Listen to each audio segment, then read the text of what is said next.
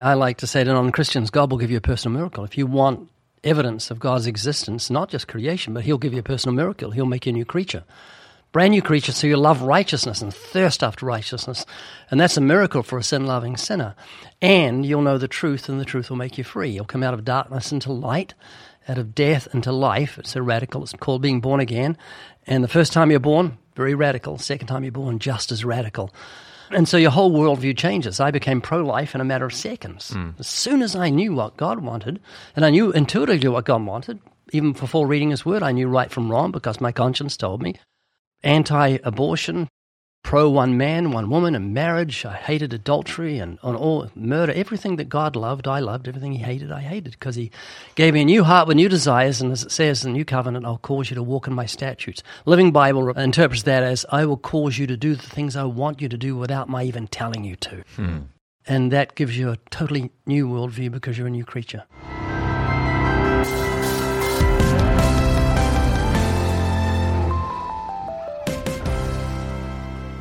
One of Ray Comfort's biggest nightmares.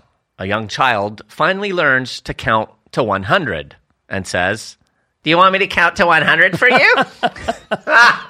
Has that happened? Seriously, Ray, tell me that would not be a nightmare Absolutely for you. terrible. My my other big nightmare is someone who wants to play ping pong and they don't know how to play, and then you've got to run after that ball. Ah. Yeah. hundred You're talking to me? times. But yeah, yeah, Pretty that's much. that's really scary. Or when Mark says, "Let me tell you a story." Yeah.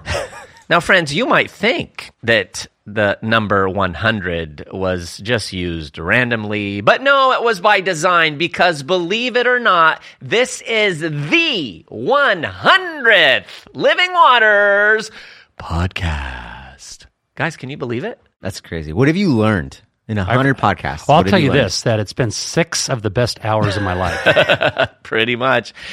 Yeah, this is number 100. Well, I mean, we have episode zero. So this would, I mean, if you want to say 101. But in terms of a number, Seriously, we've got episode zero. Ray, You can't have an episode zero. It's Nope, it's got it. one. you were on it, Ray. Zero. Yeah, we did a zero. Remember the introduction one, our very first one. We didn't When count. We said it we have one? no idea no, what you we're doing. No, you can't say that was our very first one because that's our very first zero. Did we start with Mark talking about Ray opening his eyes during prayer or something like that? It was something like that. It is kind of funny though. If you go back and listen to that episode, we literally started as like, okay, so here we are, and now what? Yeah. What- we're not sure what we're doing. Yeah, Mark said Ray uh, prays with his eyes open. I say, why do you do that? And then we just went and we said, yep, that's the intro, pretty much. Yeah, And we've learned nothing since. I was going to say, what have we learned? 100 episodes. That's and uh, believe it or not, we have a special guest with us to Again? celebrate this 100th. Yeah, he's He back. wouldn't leave. I know this is, I'm sure it would be by popular demand, even though we don't know that yet. But uh, welcome back, Emilio. Yeah, there's a reason why I'm here. It's the 100th episode. You couldn't do this without me. We couldn't. We needed the Mexican slash Arab. Emilio, how many of those 100 maker. episodes have you listened to? Oh, um, definitely the last three. Yeah, he's vetted us last for two. sure. Wow. For sure. Um, see how it yeah, and friends, for those of you that don't remember Emilio from the other two podcasts we did, we go way back. Emilio was a part of the church where Mark and I pastored. He was the chef extraordinaire at uh, the School of Ministry for Men, cooking up that salsa. You still free salsa? You said. You yeah, can't I, cook, without I cook it in bulk. Yeah. But that's not the moral of the story here. The moral of the story here is that when I wouldn't make salsa for the school ministry, Easy would get out of character. uh, I, I couldn't say he was. You mean in he Was, character. yeah, he, he wasn't. Yeah. he no, no walk in- salsa. no salsa. No walking in the spirit. Yeah, I mean, equals period. full flesh. Absolutely. But not just that, Emilio and I share a special Ah. bond. But uh, yeah, I officiated at Emilio's wedding. How long ago was that now, Emilio? I don't know. Ask my Oh, wife. did you tell Emilio the, wait, wait, wait. wait. your license was cancelled before that? It wasn't I can't do legitimate. math. either. Yeah. Did you tell him? I never sent in the certificate, Emilio. you're, you're not married, brother. How many years? He is not bound. Yeah. Twenty years? Uh, no, 16, 17 Close, years. 2003. Nineteen years. Was it 2003? Hmm. Seven of the best years of Trisha's life. Wait, was that, has it been 19 years? You're that old. Oh, boy. That's scary. It goes Accept quickly. it. Yeah. One of the few weddings where the people are still together that you officiated easy. Savage. Moving right along. Why do you think he loves me? Too soon. Yeah. Yeah, but we share a, a rich history and redgracemedia.com, Emilio. That's where you could uh, find out more. Yeah, and also Christ and Kingdom is the podcast, and I only mention that because selfish plug. But episode number six, I do a whole breakdown of this subject if people want more. Yeah. Yeah, transhumanism. Yeah. And uh, one more thing, Emilio and I share something else in common, something that demonstrates he's always trying to follow me. Extra small T-shirts. Our name. Our names. Emil and Emil. Yo. Oh, and Why'd you have to throw in a yo in there? yeah, and easy always tells me it means eager. Eager. Igor. All right, friends. Um, by the way, guys, I did have a thought. I, I, That's a change. did you guys ever? Is that the smell I'm smelling? Did you guys? Someone's Did you guys cooking. ever have songs growing up that just stirred up the emotions in you? Walk yeah. like an Egyptian. oh Egyptian. yeah, 100%. No? Yeah. Did you? Yeah. Boy Mine named- was Fame. You guys remember Fame? No, you're for not going to sing it. us. David He's Bowie? going to sing it. No, as a kid, I remember as a kid. Are you talking about David Bowie's Westminster- Fame? I don't know. It's I was on Fame, the TV show. Are you going to live for? remember uh, the, the TV show? I thought you were talking about Fame, the song. No. Well, yeah, Yeah, it was a part of the same TV thing. show. No, it was this one. Fame. I want to live forever. Of course, that was. I want to learn Mix. how to fly. I remember as a kid in Westminster, little Arab boy. I just every Ah, time that show would come on. Westminster. ah, If anybody wow. wondered if Easy was prideful, all you have to realize is he can't be after singing like that. He still sings like that. You- you- That's how I stay humble. You reminded me of a program I used to watch as a kid called Have a Shot way down in New Zealand. They had people with talent come on. If they didn't have talent, you hear a gun go off and the curtain would come down. The Gong Show. It'd be a machine gun for me. no, but Fame would come on in the evenings, uh, the the show, and the song would start playing. On the old black and white? Yeah, I would run across the living room, and when they say "fly," I'd put out my arms and fly. Like a real ballerina. yeah.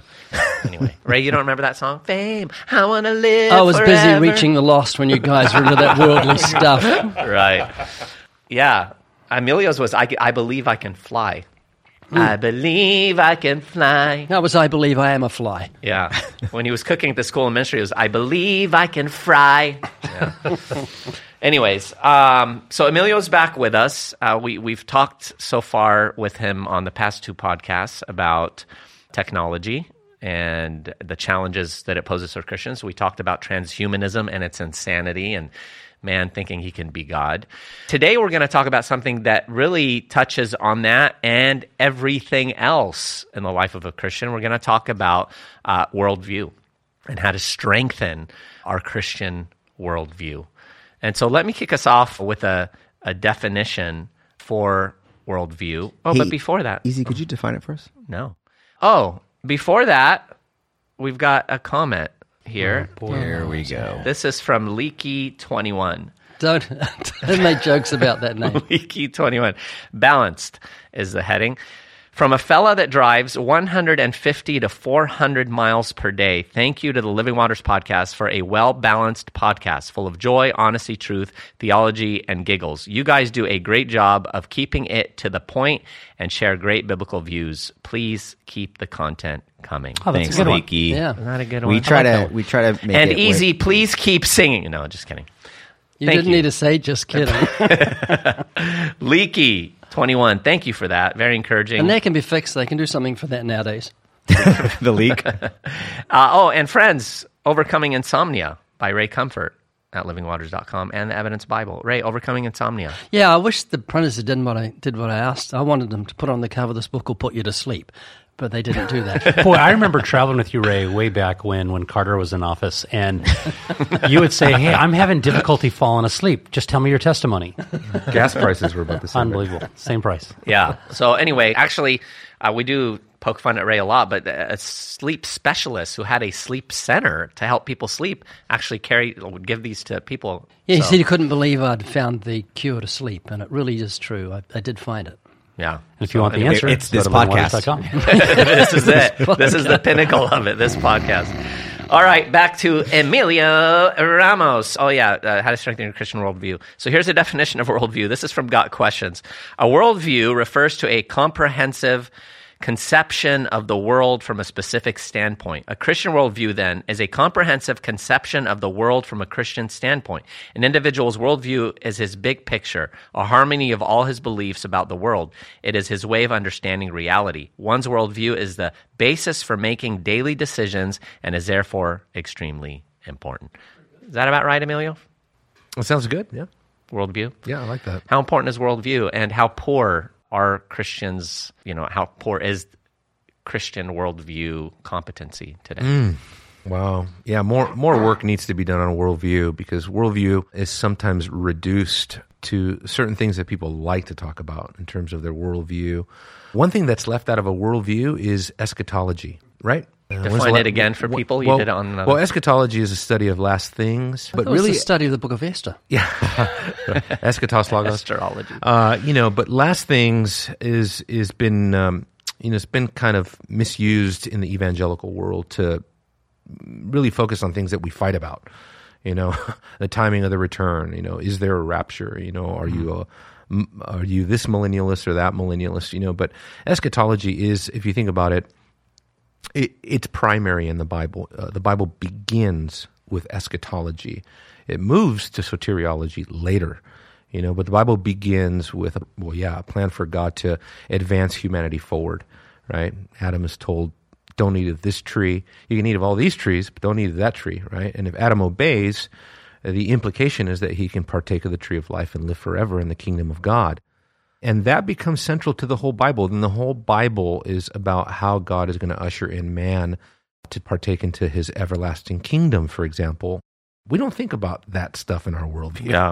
Uh, We think about maybe ethics or we think about morality or we think about sociology or justice or something like that, you know, but but really we are eschatological creatures. God, you know, in a very short time here, our entire lives will issue forth in eschatology Yeah. and we will be in the eternal kingdom of God. So, and I think it's the answer to this broad conversation we've been having about futurism is an eschatological worldview. Uh, Yeah. We have a real, we have a biblical worldview that tells us how man is going to advance forward, and it's not going to be through technology. It's going to be through an act of God bringing the world to its consummate point. The futurist worldview tells us the world doesn't have a consummate point. The world is in evolution. In an evolutionary model, there really is no end. There is no telos. There is no goal. And I think we can use that to our advantage when we talk to people about this conversation in technology is what's the purpose of it all? What's the goal? Okay, we're going to be beamed out in outer space. Yeah. Okay, for what purpose? Uh, just so that we can explore different planets. What's the purpose? You know, what do you do when you get there type of thing, you know? Man is basically ateleological. There's a famous secular or a author that wrote on secularism, Charles Taylor. He says that man has purely an immanent frame, hmm. which means they only live in the framework of the now. And it's they can't break out of that. They can't transcend that, and they have no relationship to the transcendent. Well, in Yeah. a sense, that's what transhumanism really is. It's there's no relationship to transcendent things. As much as they talk about transcending, they don't believe that man has a soul. They don't believe in a, personal God. They don't believe in an afterlife. They don't believe in a heaven or a hell. The closest they come to is something that Oscar said in a previous episode, and that's the idea of consciousness. Yeah. Ray Kurzweil says that for him, God is consciousness, quote unquote. Whatever God is, Ray Kurzweil says, the closest we can come to that is consciousness. Hmm. And what he means by that is that is an area that science and technology and and, you know innovation we still don't know what the conscience is. And so for Say him conscience or conscience and consciousness, right? And so for him, for Ray Kurzweil, he says that's my notion of God. Hmm. But you know, obviously, from the biblical worldview, we're more than just consciousness, and we're more than just conscience. I want to go back to what you said about immanent frame because that's important. Charles Taylor, Catholic and Canadian philosopher, uh, we'll forgive him for the Catholic part because he did write some really cool stuff in a secular age. But what he said about immanent frame is essentially in modernity, we would see ourselves as primary, or we would see truth, beauty, goodness in ourselves as primarily things that we can experience with our five senses.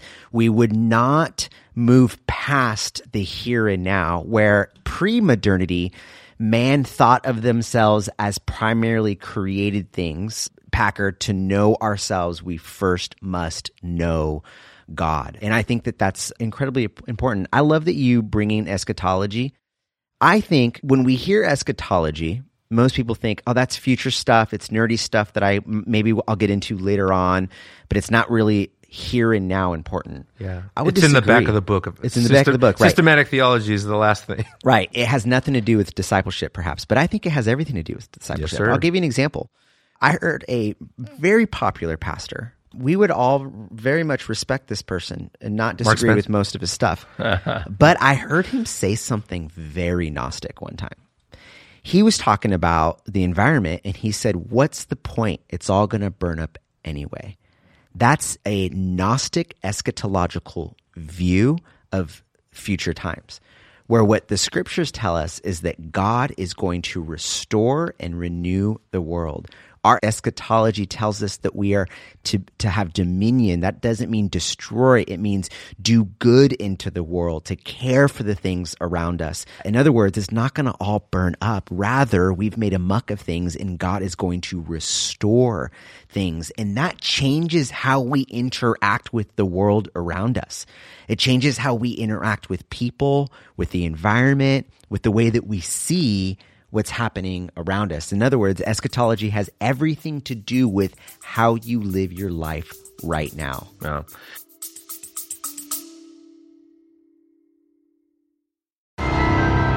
We love to give things away. We love to give things away. And that's why we will do that every single day here on the Living Waters podcast. That's right, friends. We're giving away goodies for those of you who go to livingwaters.com forward slash podcast and fill out the form. We are giving 10, believe it or not, 10 different people each week goodies from Living Waters, a $100 value for each box. You'll get tracts and books and a podcast mug and all kinds of good things. So make sure to participate at livingwaters.com forward slash podcast. And make sure to listen to the very end of the podcast where you will hear the announcement of the winners every week.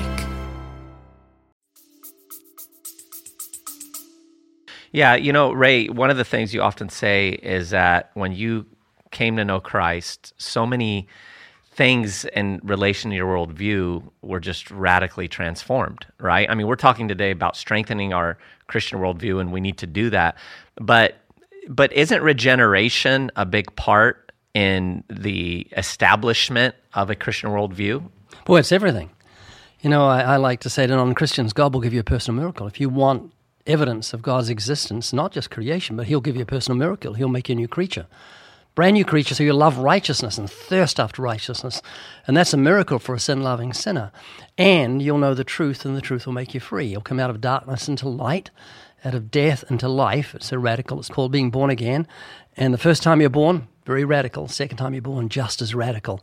And so your whole worldview changes. I became pro life in a matter of seconds. Mm. As soon as I knew what God wanted, and I knew intuitively what God wanted, even before reading His Word, I knew right from wrong because my conscience told me anti abortion, pro one man, one woman, and marriage. I hated adultery and on all murder. Everything that God loved, I loved. Everything He hated, I hated because He gave me a new heart with new desires. And as it says in the New Covenant, I'll cause you to walk in my statutes. Living Bible uh, interprets that as I will cause you to do the things I want you to do without my even telling you to. Hmm. And that gives you a totally new worldview because you're a new creature. Mark, what would you say are some of the main questions that worldview answers? Well, we have to remember that we all have a worldview. As C.S. Yeah. Lewis said, we are all theologians. Most of us are just bad ones. Mm-hmm. Um, if we all have a worldview, it's just how do we interpret the things around us, right? What is the meaning of life? What's going to happen when I die? Uh, why do I go to work? Why do I? Why am I faithful to my wife? Why? Why? Why? And within Christianity, we have the basis for truth. And anything outside of the Bible we're going to come up lacking. But a worldview, basically, uh, we, we just interpret everything around us according to our worldview. So even atheists and agnostics and people that adhere to the tenets of the flying spaghetti monster all have a worldview, as much as they think that they don't. 100%. Everybody is religious. Right. Here's how Her- Herman Bavinck answers that question in his book, Worldview, which is a great book. I just finished it last week. The problem that confront the human mind always return to these what is the relation between thinking and being, between being and becoming, and between becoming and acting? What am I? What is the world? What is my place and task within this world? Autonomous thinking finds no satisfactory answer to these questions. It oscillates between materialism and spiritualism, between uh, atomism and dynamism, between nomism and antinomianism. But Christianity preserves the harmony between them and reveals to us a wisdom that reconciles the human being with God, and through this, with itself, with the world, and with life. That's good. Back in the day when I was in Bible college, I read a book uh, called The Universe Next Door. Uh, it was by uh, James Sire. And that was my introduction kind of to the different worldviews that are out there. And basically, it highlighted the main ones. And there's a lot interrelated, but it was theism, deism, naturalism, nihilism, existentialism, pantheistic monism, technopluralism, and New Ageism. and those were basically kind of the, the foundations of where people's worldviews come from. One interesting thing, you know, and Mark, I, would like to ask you this because you obviously function in this world quite a bit, but but it's often said atheism is not a worldview. Why is that often stated? Well, they, they want to you know, atheists will come along and say, hey, listen, you're an atheist as well. I just believe in one less God than you do. And they think that they're taking a higher road in, in so doing, that they're not making any statements that are valid. There's no claim truths to what they believe. But in reality, their worldview is absolutely self refuting all the way to its core. Let me say this uh, grant me a few minutes if I can to just share with you. You get 30 seconds. I had told my son Ethan that I was uh, dealing with the topic of how to strengthen your Christian worldview. And he quickly just uh, wrote me this and he sent it to me and he said, The Christian worldview is strengthened when and only when it is conformed to, anchored in, and grounded upon the authority of Scripture. This doctrine has been held by the saints of old and is commonly known as semper reformanda, which means always reforming. Right? Scripture alone is necessary to form a strong and complete worldview. As 2 Timothy 3:16 says, Scripture is profitable for teaching, reproof, correction, and training in righteousness. In other words, the Bible alone is the transcendent standard that goes beyond our subjective opinions that must be applied to any and all situations, whether it's scientific, philosophical, or theological. The Scripture must be the ruler by which we measure all things. That means everything that is taught in the Bible is true. Scripture is the only place where nothing has to be questioned on the validity or the reliability of a statement. Everything else that exists requires us to be Bereans searching the scriptures to see if what we hear in the world is true or false. Scripture is the only thing that does not need to be searched to see if it is false. Why? Because it is the ultimate standard. If it did have to be searched and compared to a different ruler, an outside source, then that source would then become the ultimate source of authority. And what are you comparing the Bible to would then become the new standard and thus a better standard. However, by what standard can you now make that standard the ultimate standard to judge all things? So without scripture, Christianity has no legs, and without Scripture, our hope is in vain. So, Scripture has the only true answers to all the important questions you could ever face Who is God? Is there an afterlife? How are we saved? Who is man? What is the meaning of life? And then he sums it up in this Psalm 119 The entirety of your word is true, all of your righteous judgments endure forever. Every other worldview has been weighed in the balances and been found lacking, including atheism, which so leads the charge. quote from your son. What's did that? you say Ethan you, wrote that? That was yeah. So Ethan wrote. Ethan that. So wrote that. Yeah. Now, yeah. how Boy, Ethan? the apple sure falls far from the tree. I was going to say, who do you sharp, think's been, unlike you, say Mark. easy. Who do you think's been discipling him? so, Mark, how old is Ethan? Ethan's 19 years old. Boy, you just had him. This baby's grown up to be a theologian. Wow, that was really good. That's wonderful. So I, I, wanted to know where he stopped and when you were starting. Yeah, so he stopped with the scripture, right? The okay. entirety of your word is true. All your righteous judgments endure forever. You know, so with atheism leading the charge, wanting every other worldview to get behind it, thinking that it's in, intelligent, it's not right? The fool has said in his heart there is no God. Remember, it's not the mesmerizing mathematician, the brilliant biologist, the scholarly scientist. It says the fool. The fool has said in his heart there is no God. And the atheist as well has self refuting statements, but it still has to answer the questions as to what is the meaning of life. And it cannot because everybody gets to come up with their own definition of to what the meaning of life is. That's good. Yeah, as a former atheist, I would say absolutely they have a worldview. We all have presuppositions, and our presuppositions are grounded in a worldview.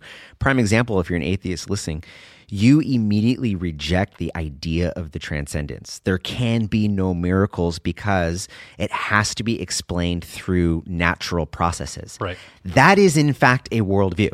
Yep. That is a presupposition that you take into the world when you try to reason your way through life and try to define things that are happening. When you look at uh, history and, and you, you discuss things like people like Jesus, anything that happens around you, you frame it in a worldview, in a presupposition that it has to be described through naturalism.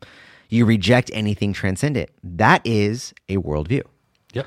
Yeah, I mean, Emilio, wouldn't you say that a worldview is, I mean, at its very foundational level, and to bring it to, to kind of sort of street talk, it, it's sort of like the, the glasses through which you look at the world, Yep. right? The lenses through which you interpret everything, because we're all given the same information, basically, but how you interpret that information is going to be dependent on your worldview. Correct, and your worldview would determine the way that you live. Right. Yeah. And that's why it's important. It's not just a philosophy. So the worldview, it doesn't just stay in the abstract. It affects the way that you behave in this in this life. Mm. And that's what Francis Schaeffer was all about, if you guys remember. You know, Schaeffer was all about taking us back to the foundations of worldview so that we can understand what gave rise to things like Rome putting public pornography all over the empire Wow. uh, for people to have to walk by. I mean, imagine. I mean, we we live in a world I didn't today. know that. Can you well, we have we have we have a world today, right, where we where we hide that kind of thing. Still, we have some conscience as a culture. You know what I mean? It- you there's obscenity law. There's laws for obscenity. You can't do that kind of Yeah. thing. In Rome, they paraded that openly. There was there's even today there's mosaics and statues and ruins that are left that were Pornographic. They were hyper pornographic and they're hypersexualized and it had to do with their paganism and things like that. But it just shows you that their pagan worldview, you know, gave them this view that, you know, they either kind of like what you see on Mars Hill, right? You had either the Stoics or the Epicureans. Stoics tend, tended to be much more, uh, they tended to be much more uh, Stoic. Uh, yeah, they, they they lived for asceticism. They kind of neglected their body, whereas the Epicureans gave into hedonism, and so their, their their way of looking at the world affected the way that they lived and the way that they processed everything. It's like one thing I'm telling people is like, if you look at what's so good about what Mark uh, read there, you know, is just in terms of when you have a biblical worldview, you, you're reminded of what the Bible is. What is the Bible? Fundamentally, the Bible is a story. It's history. It's a narrative, right? And so, what does Paul do in Acts chapter 17 for people that have these conflicting worldviews? He doesn't begin by telling them, repent and believe in Jesus. Hmm. He begins with telling them what? God made the world, number one. Hmm. Number two, God made the world from one man. No. And then from there, he began to tell them that God ordained where all of humanity would live and what they would do. So, in a sense, he's reconstructing a worldview for them, a cosmology. And if you don't do that for people even today, right? Yeah. If we don't do that for we were we've been talking about futurism and transhumanism, and I told you guys that a lot of the literature begins with a cosmology, a history of cosmology. If we don't begin to retell people the the, the story of Scripture, then people will begin to lose sight of the creator and creature relationship and begin to confound the creator and creature distinction. Right. And so people will adopt things like pantheism and panentheism, this idea that not only is everything God, but panentheism is that this idea that God and man are in some sort of mutual relationship and dependence upon one another. Where do those kinds of ideas come from? Where do evangelicals now get concepts like God needs us as much as we need hmm. him? Hmm. I mean, this is everywhere today in Christian literature. Like God can't live without us, hmm. kind of thing. Process theology. Yeah, process did for a theology, while. hyper relational theology, this kind of theology, that's all rooted in your worldview of the creator and creature. So uh, it affects everything. And let me say that having a discussion about Christian worldview, as Mark was alluding to in what Ethan Ethan wrote, strengthening our worldview is not just something that non-believers have to do. It's something that we constantly have to do for ourselves Yeah. because we are swimming in the water. Right? There's this old joke that. I can't remember what's his name, but he used it to describe this uh, where there's two fish swimming around, one fish looks at the other fish and says, Water's great today, isn't it? And the second fish says, What's water? And that's kind of exactly the point, though, that we are all in the cultural milieu and we are all adopting, if we're not careful, aspects of the of the worldview that's out there that's penetrating our thoughts and minds by being on social media by by watching movies music story by just living in modernity we are naturally gravitating towards what the cultural says is true. And so the way that we strengthen our christian worldview is like muscles. If we don't use it we lose it. And the way that we use it is by embedding ourselves into god's word into his truth. And i think ultimately worldview comes down you can almost simplify it into three things what scholars do is truth beauty and goodness.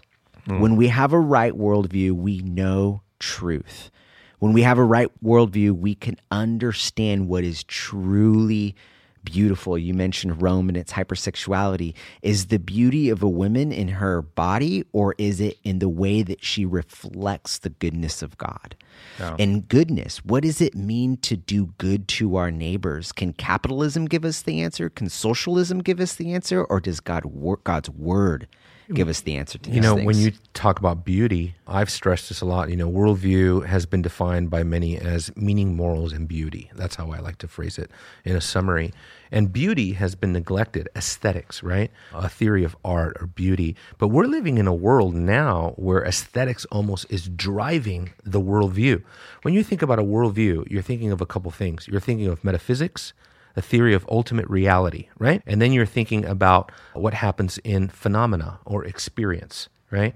And and typically people determine their experience based on some kind of metaphysic commitment, like a commitment to what is ultimately real. What we're seeing in our culture today is an inversion of that. We're taking the phenomenal world, the world of experience, the world of what we see to dictate what is ultimately real. Yeah, right. And so we're looking at things that are beautiful, visually uh, pleasing, and we are concluding that if it's visually pleasing, it must be good. Yeah. You know, and that's what's going to happen the more and more the world goes into things like VR. Yeah. Okay, that becomes very important. Would you say the foundation of uh, a world, biblical worldview is grounded in the fear of the Lord? So, yeah, absolutely. Beginning of the wisdom. I For love- sure. Yeah. I love what you just said, and Bavinck says it like this If the logical, ethical, and aesthetic norms deserve absolute validity, if truth, goodness, and beauty are goods worth more than all the treasure of this world, then they cannot thank the man for their hmm. origins. There is only a choice to be made between the two. The norms of true and false, of good and evil, of beauty and ugly emerged slowly in history by evolution. But if that's true, then they are not absolute. And while they are true and good today, tomorrow they may be untrue and evil. Or they have absolute and immutable being. But then they are not products of history. They merit a transcendent and a metaphysical character. And because they cannot float in the sky, they have their reality in God's wisdom and will. It's going to what you're saying that truth, beauty, and goodness cannot be defined by us. It must be defined by something transcendent, and that something is God, our creator. Oh, it's good. Ray, I have a view that the world is basically split up into two categories, and that is Christian theists or practical atheists. And what I mean by that is not that people don't claim to be atheists or that people aren't of other religious persuasions, but at the end of the day, you're either a Christian theist, which means you're you're part of the one and only true faith established by God in correlation to the truth of Scripture, or you're a practical atheist, which means that even though you know God is real, yet suppressing the truth and unrighteousness, you find those manifestations in, in different religious forms, but you're you're really living like God doesn't exist by the way that you live.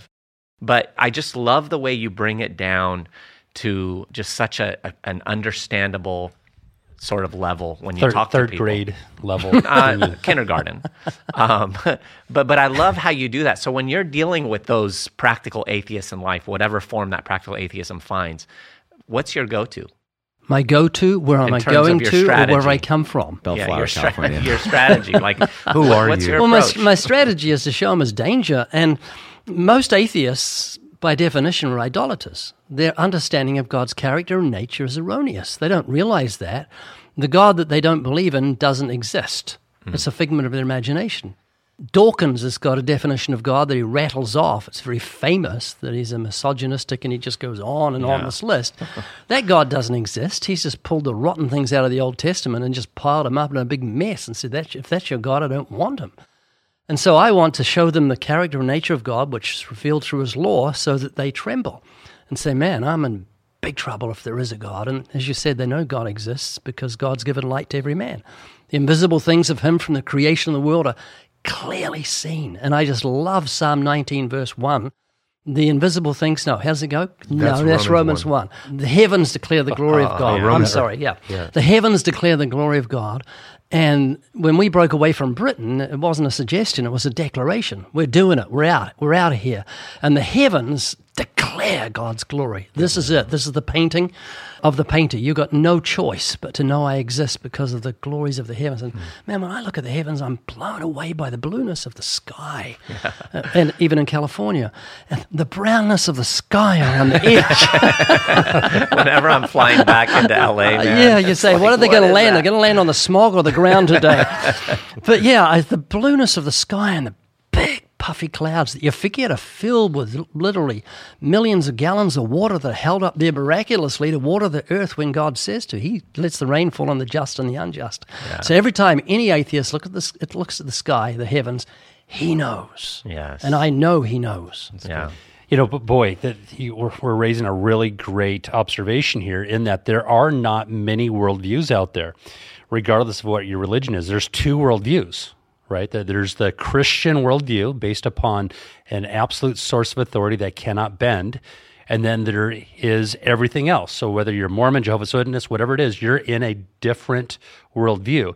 And to your point, Ray, right, that God is not inviting people to become a Christian. This is not an invitation, it is a declaration. You must repent.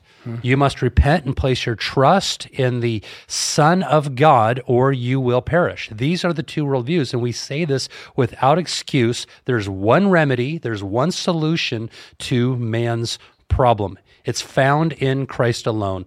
And we get to know this plan by knowing the Word of God, and the Word of God reveals the Word of God, ultimately, Jesus Christ, the Word that mm. became flesh. Amen. So, guys, here's what I want to do with the time we have remaining. Both Oscar and Emilio have younger children. I thought you were going to bring lunch and Oh, we're going to go to lunch, brother. Don't get me going. But both of you have younger children. Mark and I and Ray all have older children. Uh, my, my youngest is 15 now. Uh, Mark's is, is as well. But Oscar, your kids are what ages? 13, 11 in like a week, and nine. Okay. And then Emilio, Eden is Eden five. five. Yeah, Oh, she'll be six in December. adorable. and you've got a dog too. So, so let, let's. I mean, we heard Mark read that very well written and profound statement by Ethan. I mean, Oh, yeah. seriously, how many nineteen-year-olds would even understand half those words? But At least one. yeah, maybe. But you know, it's so great because that mark is testimony to the fact that you have really nurtured your family in the Christian worldview. So, guys, what can people do to do that with their with their kids? So, Oscar, what do you do with your children, and what can people do? Yeah, that's a great question. I think what we have decided to do is to not raise them in a bubble. I think what happens often, what I've seen out there, is that Christians will sort of isolate their kids and, and then they'll go off to college or go into the real world and they will, for the very first time, experience narratives that are in contradictory. And they do that in the context of their new communities and their new friends, and they are not prepared. And so, what we are trying to do with our kids is to teach them how to navigate narratives so that they're not isolated from different stories, but rather they know how to disseminate. So, one of like our constant prayers is that we would, uh, and our kids, our, our kids pray this for themselves as well, that we would know the difference between truth and lies. And so, I've talked about this. One of the very, very practical things that we do is that we'll watch a movie. And in the past, like most i think christian homes unfortunately look at a film and they'll think okay there's there's no lgbtq moments there's no cussing there's no explicit sexuality. Okay that movie is safe. But all of these films have a worldview. And sometimes it touches on things that are redemptively true but a lot of the times they touch on things that are not redemptively true and if as our kids watch these stories, they begin to adopt those narratives. And so the things that we teach our kids is we'll Kelly and I will watch a movie and then we'll say, okay, kids, like we'll, we'll let you guys watch this movie, but I want you to be able to find the lie. And we play a game. We play a game called Find the Lie. And their responsibility is to watch a film and discover conflicting views within it so that when they're watching Frozen, they know that, like, they can watch that and discover lies that are in there. And when they're watching whatever movie it may be, they can disseminate the difference between truth and lies. One prime example is anytime a movie calls us to follow our heart, our kids right away, there's a lie. That's a lie. And we ask, why is that a lie?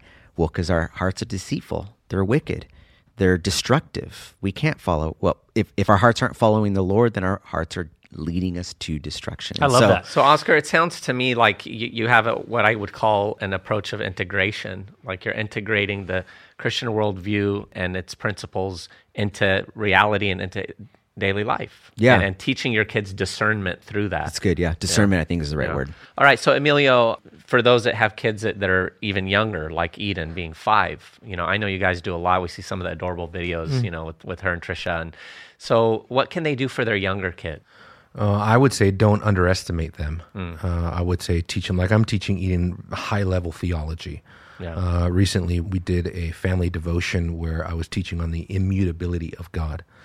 And Eden was, uh, we were making analogies and metaphors in creation and just in life experience of things that change, right? Whether it's, uh, you know, people change because they age or people change because they move houses or, you know, just different examples, Yeah. right? And so we started contrasting everything in this world to the immutable character of God. And it was amazing to see her grasp, just fundamentally grasp. And a lot of it we taught her by negation, like things that God does but doesn't change, you know? Oh, but what if God does this? Does that mean he changes? And so we just went for, I mean, I don't know, we must have went for an hour just teaching her on this and her inquisitive mind just Yeah. want to know more and more and more. So I think um, I love that. I Don't would do some of what them, yeah. Oscar said, but my wife's such a Puritan; she won't watch any movies uh, like at all. So I, I don't have that. I wish she'd. I wish she'd watch Lord of the Rings with me, but she won't. I'll watch it with you, dude. she, she uh, for Trish, TV is a massive waste of time. So, and I'm not gonna, you know, I'm not gonna try to coach her out of that. you Yeah. know? that's her deal. But so we do teach Eden in those ways, but also honestly, uh, scripture memorization. Yeah. Eden, when she was two years old, she wasn't three yet. She memorized probably five chapters of the Bible. at two, and she Wow. could she could rattle off Genesis chapter one, Romans chapter eight. Ah. You know, I mean, all these stanzas out of Psalm one nineteen. I mean, there she. I mean, you could barely understand her, but in the beginning, God pocketed the heavens and the earth. You know, I and remember she that, just goes yeah. on and on and on. You know, and and a lot of that has stuck. And even now, Trish is. I'm always on Trish because Tr- Trish teaches her that through music. Mm-hmm. She'll she'll recite little jingles and So even- didn't Trish uh, memorize Psalm 119? yeah yeah Psalm she's memorized a lot more 119. than that. Wow. Yeah, she memorized Psalm 119 and she's memorized Titus and she's I mean, she's memorized tons of scripture. Yeah. You know, it's amazing. I'm terrible at memorization like that. She's she excels at You it. You mentioned that before. Yeah, so I, I'm just a, you know, like you guys, I'm just a big believer in teaching Eden uh, in the most practical things, teaching her the most the most uh, profound things. Yeah. So it Yeah, doesn't matter. The smallest little thing, I use it. Uh, like right now here in Southern California, I mean, everything we're doing, the beach, you know, going for nice walks and looking at beautiful flowers, and I mean, everything we're just directing or Even the homeless, we're directing the homeless. Yeah. we're using the homeless uh, for the glory of God, you know, to teach her about poverty and crime and just Yeah. everything, you know. So Yeah, and, and I think catechizing our kids is, is really good. yeah. Uh, teaching them even how to think critically, laws of logic and reason, um, all of that is huge. So, Mark, leave us off with with whatever you, you want to say, but also what can adults do? Like the, the believers listening now, what, what can they do to strengthen themselves in, in the Christian worldview? Yeah, well, you know, it's it's never too late to start to learn, right? I mean, you begin to think that an Olympic gold medal is never given out to somebody who starts well, but it's it's finishing well, and it's not an option to take your foot off of the acceleration pedal there, right? We are to continually move forward. You'll know that when God is done with you when you're dead, right? It- It's it's that simple. I I love what uh, Oscar was saying there with uh, the television. I remember teaching my kids logical fallacies through the book uh, the, the Fallacy Detective Yeah, we did that with our kids too. and having the kids, you know, spot the uh, the logical fallacy, you know. And so continually, time and time again, they would just say, you know, it's an appeal to authority or it's ad hominem or whatever it is. And I'm just going, this is great it's because you are going to be lied to continually. And when you're not meditating on truth, you're going to believe lies are true. Mm-hmm. So we must go through God's word and God's word must go through us. So when I say it's never too late, it's never too late to start that family devotion. It's never too late to pick up that commentary we continually forget what lies behind and we press onward, we push upward. We must have one direction ahead, and that is towards Christ. And I've mm-hmm. often said, if you're going to fail, fail by falling forward and leaning in Christ's direction. Let Him mm-hmm. finish it. Yeah. And you know, Ray, I've had the benefit of seeing consistency in the realm of investing in your children through your daughter, my wife, Rachel. I mean, Rachel now, it's, it's just beautiful to see growth. I mean, she, she has her uh, Joyful Mothers page that is on Instagram and on Facebook. I mean, she has now, I think, almost 45,000 people following her. Mm, called jo- Joyful Mothers? On Instagram, yeah, Joyful Mothers. Mm. And so I've seen that. And then that was huge in your home consistency. I mean, you did how many family devotions? 3,000. 3,000. That was just in one week. yeah. But I mean, you also brought it down to their level, right? You would do a bunch of things to help convey truth. Embarrassing things. Really? Yes. Tell us, right? Example? you can't say that and not give us an example. Yeah, let yeah. me tell you why. This was Ray's favorite thing, right? Because well, he can't be it in real life, so he would play Goliath, right? Yeah, Goliath, and, and the kids would throw a, throw something at me, and I'd crash down, and then, you know Lazarus would be under a some sort of sheet and say, "Come forth," and yeah. and it, the kids just really. Whenever we had a Bible reading, we'd act it out, and we'd have memory verses and rewards each week when they learned their memory verses. And it was, they must have had a great imagination to think you were Goliath. that's what I'm saying. It was his one moment to feel big. Oh, that's uh, funny. the lie. Find the lie. Well, guys, look, it, I, I can't believe the time has flown. This has been phenomenal, very stimulating, encouraging. And friends, for those of you listening, listen, we live in a day and age where none of us have an excuse when it comes to growth. We have more resources at our I fingertips. oh, yeah, except Ray physically. we have more resources at our fingertips than than we can even imagine. And I'm looking at all the guys in here today, and I know all your testimonies. And with Emilio, especially, I, I knew him when he was a younger believer. I remember driving down the street with you one day, and you're asking me questions about certain theological systems and you're like is that really important and you know isn't that and i'm listening to you now pontificate on some of these glorious truths a pastor that is shepherding people's lives you have a podcast you're you know you're doing all kinds of media things for those of you who have seen the movie american gospel emilio was in that as well ray was in that one too but just to see the growth oscar is an atheist and now you're sitting here and talking about the, the robust Christian worldview. I mean, all of us, right? Where we came from. Friends, listen, we didn't grow to where we're at because we just sat around, right? You have to exercise yourself, discipline yourself for godliness. And God has given us all brains and He's given us resources at the click of a button. So you have to be determined to want to grow. And, and as you do, you're going to be effective and you're going to be a useful ambassador for God's glory. So there you have it. Amen. How to strengthen your Christian worldview. Friends, remember, send us any questions you have to email at podcast at email. What in the world is it, Oscar? It's podcast at livingwaters.com. Yeah, thank you. Podcast at livingwaters.com. Uh, any thoughts on future programs, any questions, could uh, do that there. And then remember to check out Ray's book, Overcoming Insomnia if you didn't fall asleep by listening to this, and the Evidence Bible at livingwaters.com. And please make sure to give us a rating, comments. Hey, you've heard us read some of them. Maybe we'll read yours. Thank you for joining us. What, Oscar? I was going to say, especially if you mention Mark or myself, Oscar Navarro. Mark has promised to put you on his social media page. Uh, you may never get mentioned on here. But thank you for joining us. We'll you see you here next time on the Living Waters podcast?